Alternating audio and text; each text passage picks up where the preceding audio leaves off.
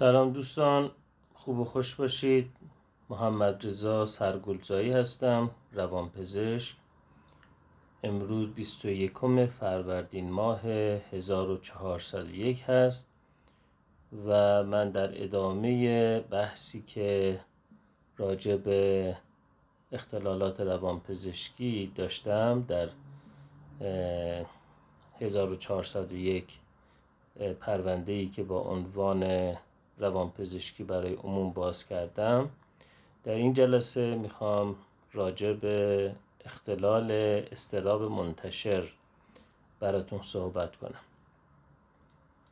خب همه می‌دونید استراب چه هست. همه ما استراب رو تجربه کردیم به درجاتی گاهی زیاد گاهی کم گاهی مداوم گاهی متناوب و استراب رو با واجه های مثل دلواپسی دلشوره نوعی ترس فراگیر یا ترس مبهم و نگرانی از اینکه اتفاق تهدید کننده و خطرناکی بیفته چیزی خراب بشه چیزی از دست بره همه تجربه کردیم. بنابراین وجود استراب به تنهایی نشون دهنده یک اختلال نیست به خصوص وقتی که در شرایطی قرار داریم که استراب یک واکنش سالم و فیزیولوژیک است. برای مثال کسی که می‌خواد برای یک عمل جراحی سنگین وارد اتاق عمل بشه به طور طبیعی دچار استراب هست. کسی که می‌خواد یک امتحان بسیار مهم رو بده یک آزمون مهم رو پشت سر بذاره به طور طبیعی دچار استراب هست و در واقع استراب همیشه هم جنبه آسیب رسان نداره بلکه استراب گاهی بسیار به ما کمک می‌کنه ما رو هوشیار نگه میداره باعث میشه که ما دچار قفلت نشیم چرتمون نگیره حواسمون پرت نشه. اما از حدی که بیشتر میشه استراب از نظر شدت و از نظر مدت اون وقت جنبه کمک کنندش و سازندش کم میشه و جنبه آسیب رسان و مزر و مخربش افزایش پیدا می‌کنه. خب اختلال استراب منتشر وقتی اتفاق میفته که یه نفر به ما گزارش می‌کنه یا تجربه درونیش این هست که به مدت خیلی طولانی یعنی ماهها یا سالها وضعیت معمولش وضعیت دلنگرانی و دلواپسی و استراب هست.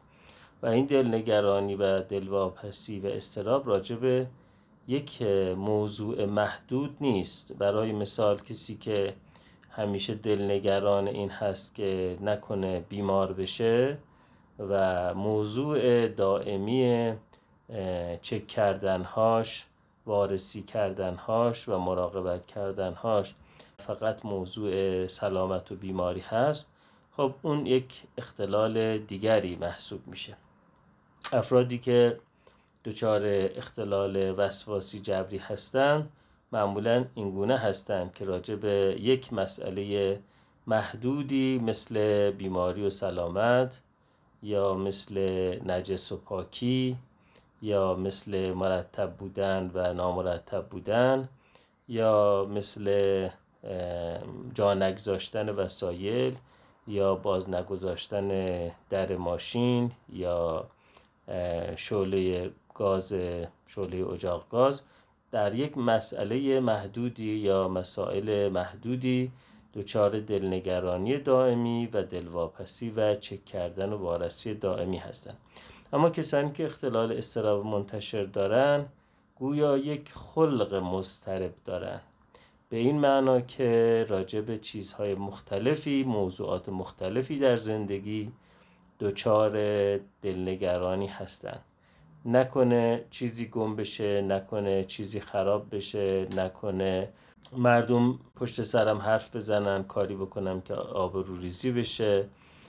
نکنه بچم تصادف کنه نکنه همسرم بیمار بشه نکنه هرچی هر موضوعی در زندگی براشون استراب آوره مهمون می‌خواد بیاد مستربن مهمونی می‌خوان برن مستربن در جلسه می‌خوان صحبت کنن مستربن خرید می‌خوان بکنن مستربن در نتیجه این استراب در واقع خلق و خوی قالب یا مود قالب فرد هست. همیشه ما افرادی که اختلال استراب منتشر دارند رو با دلنگرانی و دلواپسی نمی‌شناسیم بلکه این دلنگرانی و دلواپسی خیلی وقتها به شکل دفاعی ممکنه خودش رو به صورت خشم و پرخاشگری و بداخلاقی و عصبی بودن نشون بده. یعنی ممکنه اطرافیان فردی که دچار اختلال استراب منتشر هست اون رو فردی تحریک پذیر و عصبی بدونن. فردی که به سرعت از کوره در میره به سرعت عصبانی میشه هر چیزی ممکنه عصبانیش کنه دیر حاضر شدن بچه ها دیر حاضر شدن همسرش دیر کردن مهمون ها مرتب نبودن خونه رعایت نکردن اصول بهداشتی. ارز کنم که یک زنگ تلفن هر چیزی ممکنه اون رو عصبانی کنه. بنابراین چون می‌دونید که در مغز ما اون سامانه ستیز گریز در واقع هم کار ترسیدن و هم کار خشمگین شدن رو با هم انجام میده. یعنی اون مجموعه ای که در ساقه مغز ما اسمش لوکوسترولوسه و در سیستم لیمبیک ما اسمش آمیگدال هست این مجموعه یک سامانه ای رو تشکیل میده در مغز ما که ما بهش میگیم سامانه ستیز گریز. و در واقع سامانه هشدار و بیدار باش و حواس جمع باش مغز ماست. در نتیجه خشم و ترس دو روی یه سکه هستن و همین خاطره که خب خیلی وقت ما ممکنه کسانی که اختلال استراب منتشر دارند رو به صورت عصبی بودن تحریک پذیر, تحریک پذیر بودن و زود عصبانی شدن و از کوره در رفتن ببینیم. که باز این افراد موضوعات مختلفی می‌تونه به همشون بریزه. منتها این که به همشون میریزه رو ما نمی‌بینیم که با به صورت حول و حراس و وحشت و نگرانی بیان کنن بلکه به صورت عصبانیت و پرخاشگری بیانش می‌کنن. خب طبعا این بیدارباش دائمی مغز عوارض دیگری و علائم دیگری هم ایجاد می‌کنه از جمله اینکه این افراد خواب آرام و راحتی ندارن معمولا خیلی دیر خواب میرن وقتی می‌خوان بخوابن خیلی باید در واقع به خودشون کلنجار برن تا خواب برن. به خود این کلنجار رفتن باز یک سیکل معیوب بیخوابی ایجاد می‌کنه. یعنی هرچی بیشتر به خودشون کلنجار میرن که چرا خواب نمیرم خود این می‌تونه منجر به این بشه که دیرتر خواب برن و چون کلافه میشن چون تحریک پذیر میشن چون بیقرار میشن و خود اون باز ممکنه که خواب رفتن رو به تاخیر بندازه. یا اینکه افرادی که دچار این استراب منتشر هستن ممکنه که وقتی میخوابن خواب خیلی سبکی داشته باشن به کوچکترین صدایی از خواب بلندشن و با ترس و وحشت و تپش قلب و تعریق و اینها از جا بپرن و دیگه به راحتی خواب نرن. و بیخوابی رو تجربه کنن در حالی که خسته هستن نمی‌تونن بخوابن.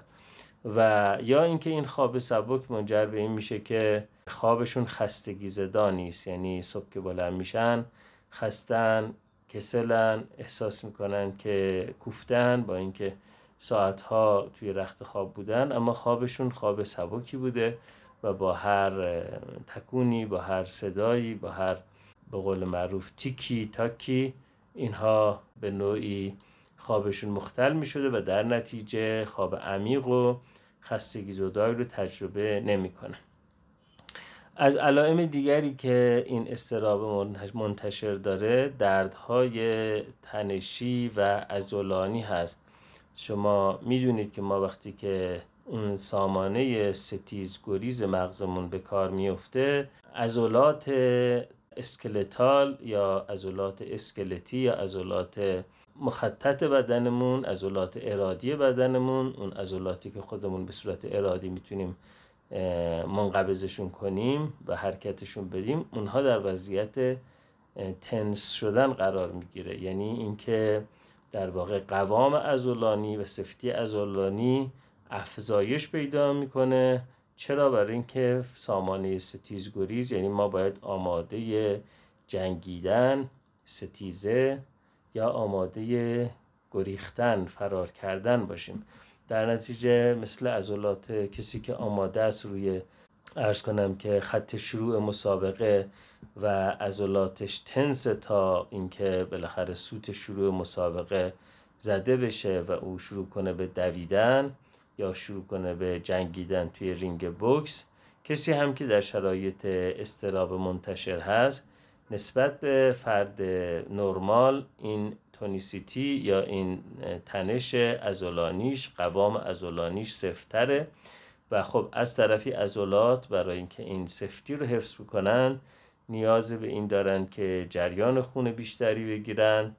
و سوخت بیشتری بسوزونن گلوکوز بیشتری بسوزونن و این منجر میشه به اینکه این افراد معمولا خسته هستن خیلی زود خسته میشن و فعالیت های اندکی خستهشون می‌کنه یا به صورت مزمن همیشه شکایت خستگی دارن.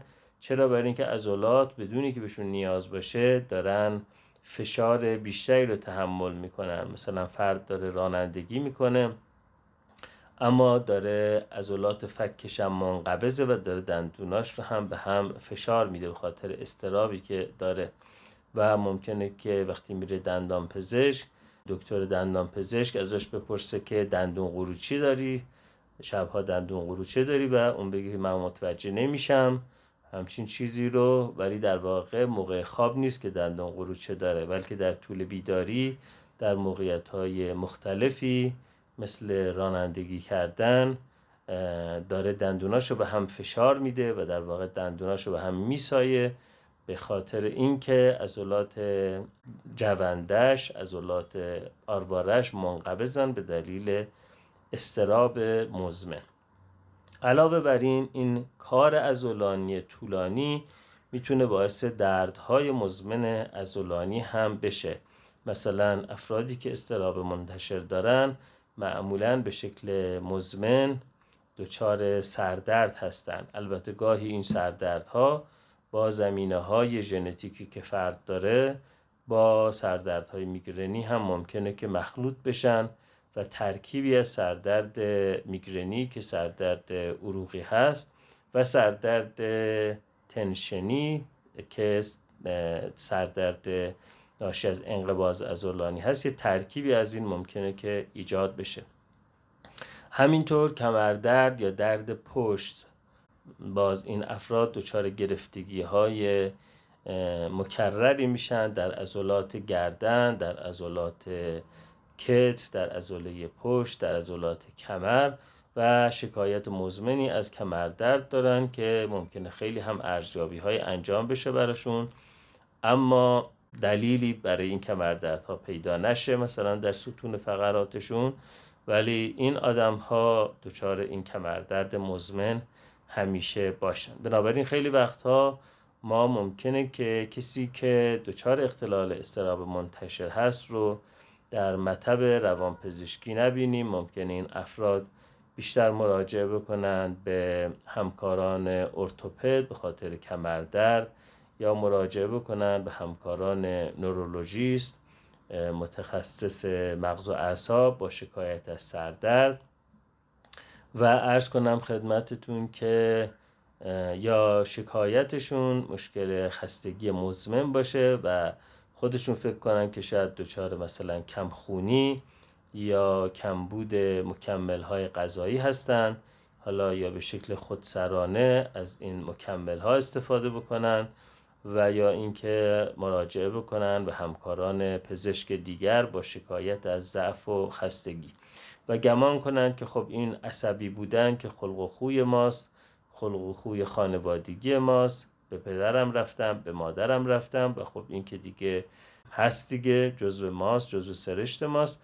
ولی اون چیزی که به عنوان بیماری و شکایت ازش شکایت دارن و مراجعه می‌کنن بابتش مثلا خستگی مزمن یا سردرد مزمن یا کمردرد طولانی مدت یا متناوب و امثال این هست. خب در نتیجه این افراد به حال ممکنه که به خیلی پزشکان مراجعه بکنن ولی به روان پزشک مراجعه نکنن. خب طبعا اگر اون همکاران پزشک در دوره ای که پزشکی عمومی رو میخوندن دانشجو پزشکی بودن بخش روان پزشکی رو خوب خونده باشن خوب گذرونده باشن تشخیص میدن که بیمار نیاز به درمان روان پزشکی داره حالا یا خودشون بخش درمان رو انجام میدن یا اینکه بیمار رو ارجاع میدن. ولی اگر اون همکاران هم بخش روانپزشکی رو در دوره آموزششون خیلی جدی نیاموخته باشن ممکنه که این بیماران مرتب مورد درمان علامتی قرار بگیرن. یه دارویی برای سردردشون مصرف می‌کنن یه دارویی برای مشکل گوارشیشون مصرف می‌کنن یه دارویی برای بیخوابیشون مصرف می‌کنن. مشکل گوارشی که گفتم علتش این هست که باز یکی از علائمی که در اختلال استراب منتشر خیلی ممکنه وجود داشته باشه سوء حازمه دائمی ترش کردن دائمی دل, دلدردهای دائمی و مشکلات گوارشی هست. به دلیل اینکه برای اینکه سیستم گوارشی ما درست کار بکنه ما نیاز به فعال شدن سیستم پاراسمپاتیک داریم که سیستم استراحت و حزم غذاست و کسانی که استراب منتشر دارن همونطور که خواب راحت ندارن گوارش راحت هم ندارن. و در نتیجه ممکنه شکایت عمدهشون یا مسئله عمدهشون همین مشکلات گوارشی باشه و باز ممکنه برای این مسئله یا خود درمانی بکنن یا فقط با شکایت از این مسئله مثلا به متخصص داخلی یا فوق تخصص گوارش مراجعه کنند و همینطور که گفتم اگر این همکاران هم خیلی مسائل روانپزشکی رو جدی نگیرن ممکنه که این بیماران سالها درمان علامتی دریافت کنند خب اینکه چه درمانی برای اختلال استراب منتشر درمان مناسبی هست طبعا ترکیبی از درمان دارویی و درمانهای شناختی رفتاری و گاهی هم درمانهای تحلیلی و روانکاوانه. این درمان ترکیبی معمولا بیشترین نتیجه رو داره. چرا؟ به دلیل اینکه این ماجرا بخشش ناشی از ژن و سرشت ژنتیک فرد است که اون بخش ژنیش و سرشتیش تمپرامنتال و مزاجیش باید با دارو درمان بشه. اما بخشیش هم ناشی از تربیت ناشی از یادگیری ناشی از همانندسازی و ناشی از خطاهای شناختی است که منجر به این میشه که ما موقعیت ها رو زیاد, زیاد از حد تهدید کننده در نظر بگیریم. ما هیچ دستگاهی یا ابزاری نداریم که این رو اندازه بگیره که در هر فرد چقدر دلایل ژنی و سرشتی باعث استراب منتشرشه و چقدر دلایل تربیتی و آموزشی و رفتاری. به همین خاطری که عرض می‌کنم که طبعا بهترین بازده و راندمان رو در درمان وقتی داریم که ترکیبی از درمان دارویی برای جنبه سرشتی و ژنتیک و درمان روان درمانی حالا درمان رفتاری درمان شناختی درمان تحلیلی برای بخش یادگیری تربیتی و همانندسازی و غیره. این ترکیب بهترین نتیجه رو میده. منتها یک مسئله بسیار مهم هم مسئله اقتصاد درمان هست. یعنی که به هر حال همه آدم ها یا بیشتر آدم ها در شرایطی هستند که امکان این رو ندارند که همزمان به موازات چند برنامه درمانی رو طی بکنن. حالا در خیلی از جاها که اساسا امکانات روان درمانی وجود نداره مثل بیشتر روستاها و برخی از شهرهای کوچیک. و برای بعضی از آدم ها هم یعنی خیلی از آدم ها هم در شهرهای بزرگ هم که امکانات روان درمانی وجود داره از نظر وقت یا پول اونها امکان این رو ندارند که از این خدمات بهره بگیرن. و در نتیجه خب مسئله اقتصاد درمان این مسئله هست که درسته که ترکیبی از این مدل های مختلف درمانی بیشترین کمک رو به درمان اختلال استراب منتشر می‌کنه. منتها ما باید, باید ببینیم که این مطلوب مطلوب ممکنی هست یا مطلوب ممکنی نیست. خب متاسفانه همونطور که همتون می‌دونید و دلایلش رو هم همتون می‌دونید ما در در واقع سالهای اخیر و دهه های اخیر مرتب شرایط اقتصادی جامعهمون داره بدتر میشه و داره وخیم میشه. طبقه متوسط داره مرتب کوچیکتر و نحیفتر میشه و بخش بزرگتری از جمعیت زیر خط فقر و حتی زیر خط فقر مطلق میرن. و در نتیجه اینجا دیگه نمی‌تونیم بگیم که ترکیبی از این درمان ها بیشترین بازده رو داره چون وقتی که فرد نتونه از نظر اقتصادی حالا چه اقتصاد پولی چه اقتصاد زمان نتونه درمان های هزینه درمان های در واقع مکمل و موازی رو بده در این شرایط افزایش برنامه های درمانی خودش یک فشار و استرس مضاعفی ایجاد می‌کنه که می‌تونه سیکل معیوب ایجاد کنه. و به این خاطر که به هر حال بیشتر بیمه ها هزینه درمان دارویی و ویزیت پزشکی رو می‌پردازند اما هزینه روان درمانی رو قبول نمی کنند یا هزینه واقعی و متناسبی براش نمی پردازند بنابراین بخش زیادی از مردم در جامعه ما طبعا تنها درمانی که برای اختلالات روان پزشکی در دسترسشون هست و براشون ممکن هست درمانهای دارویی هستند و به این دلیل در چهار فایل اصل اولی که در این پرونده اختلالات روانپزشکی و روانپزشکی برای عموم باز کردم راجع به درمانهای دارویی صحبت کردم چون باز در فرهنگ و جامعه ما و شاید خیلی جاهای دیگه مصرف داروی روانپزشکی رو چیز در واقع نادرست و خطایی می‌دونن و این فرهنگ اشتباه که توسط رسانه ها هم مرتب ممکنه که تقویت بشه رسانه های غیر مسئول هم ممکنه تقویت بشه منجر به این میشه که بخش زیادی از جمعیت که نیاز به درمان های روانپزشکی دارن و به دلیل کمبود امکانات امکان استفاده از روان درمانی مؤثر رو هم ندارن.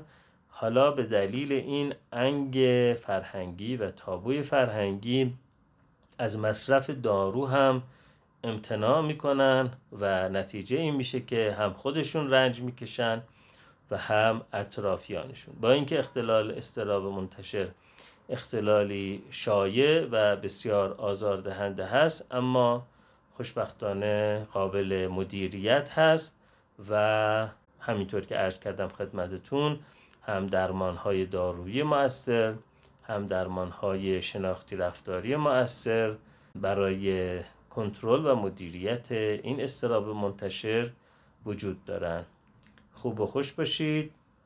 محمد رضا سرگلزایی هستم روانپزشک.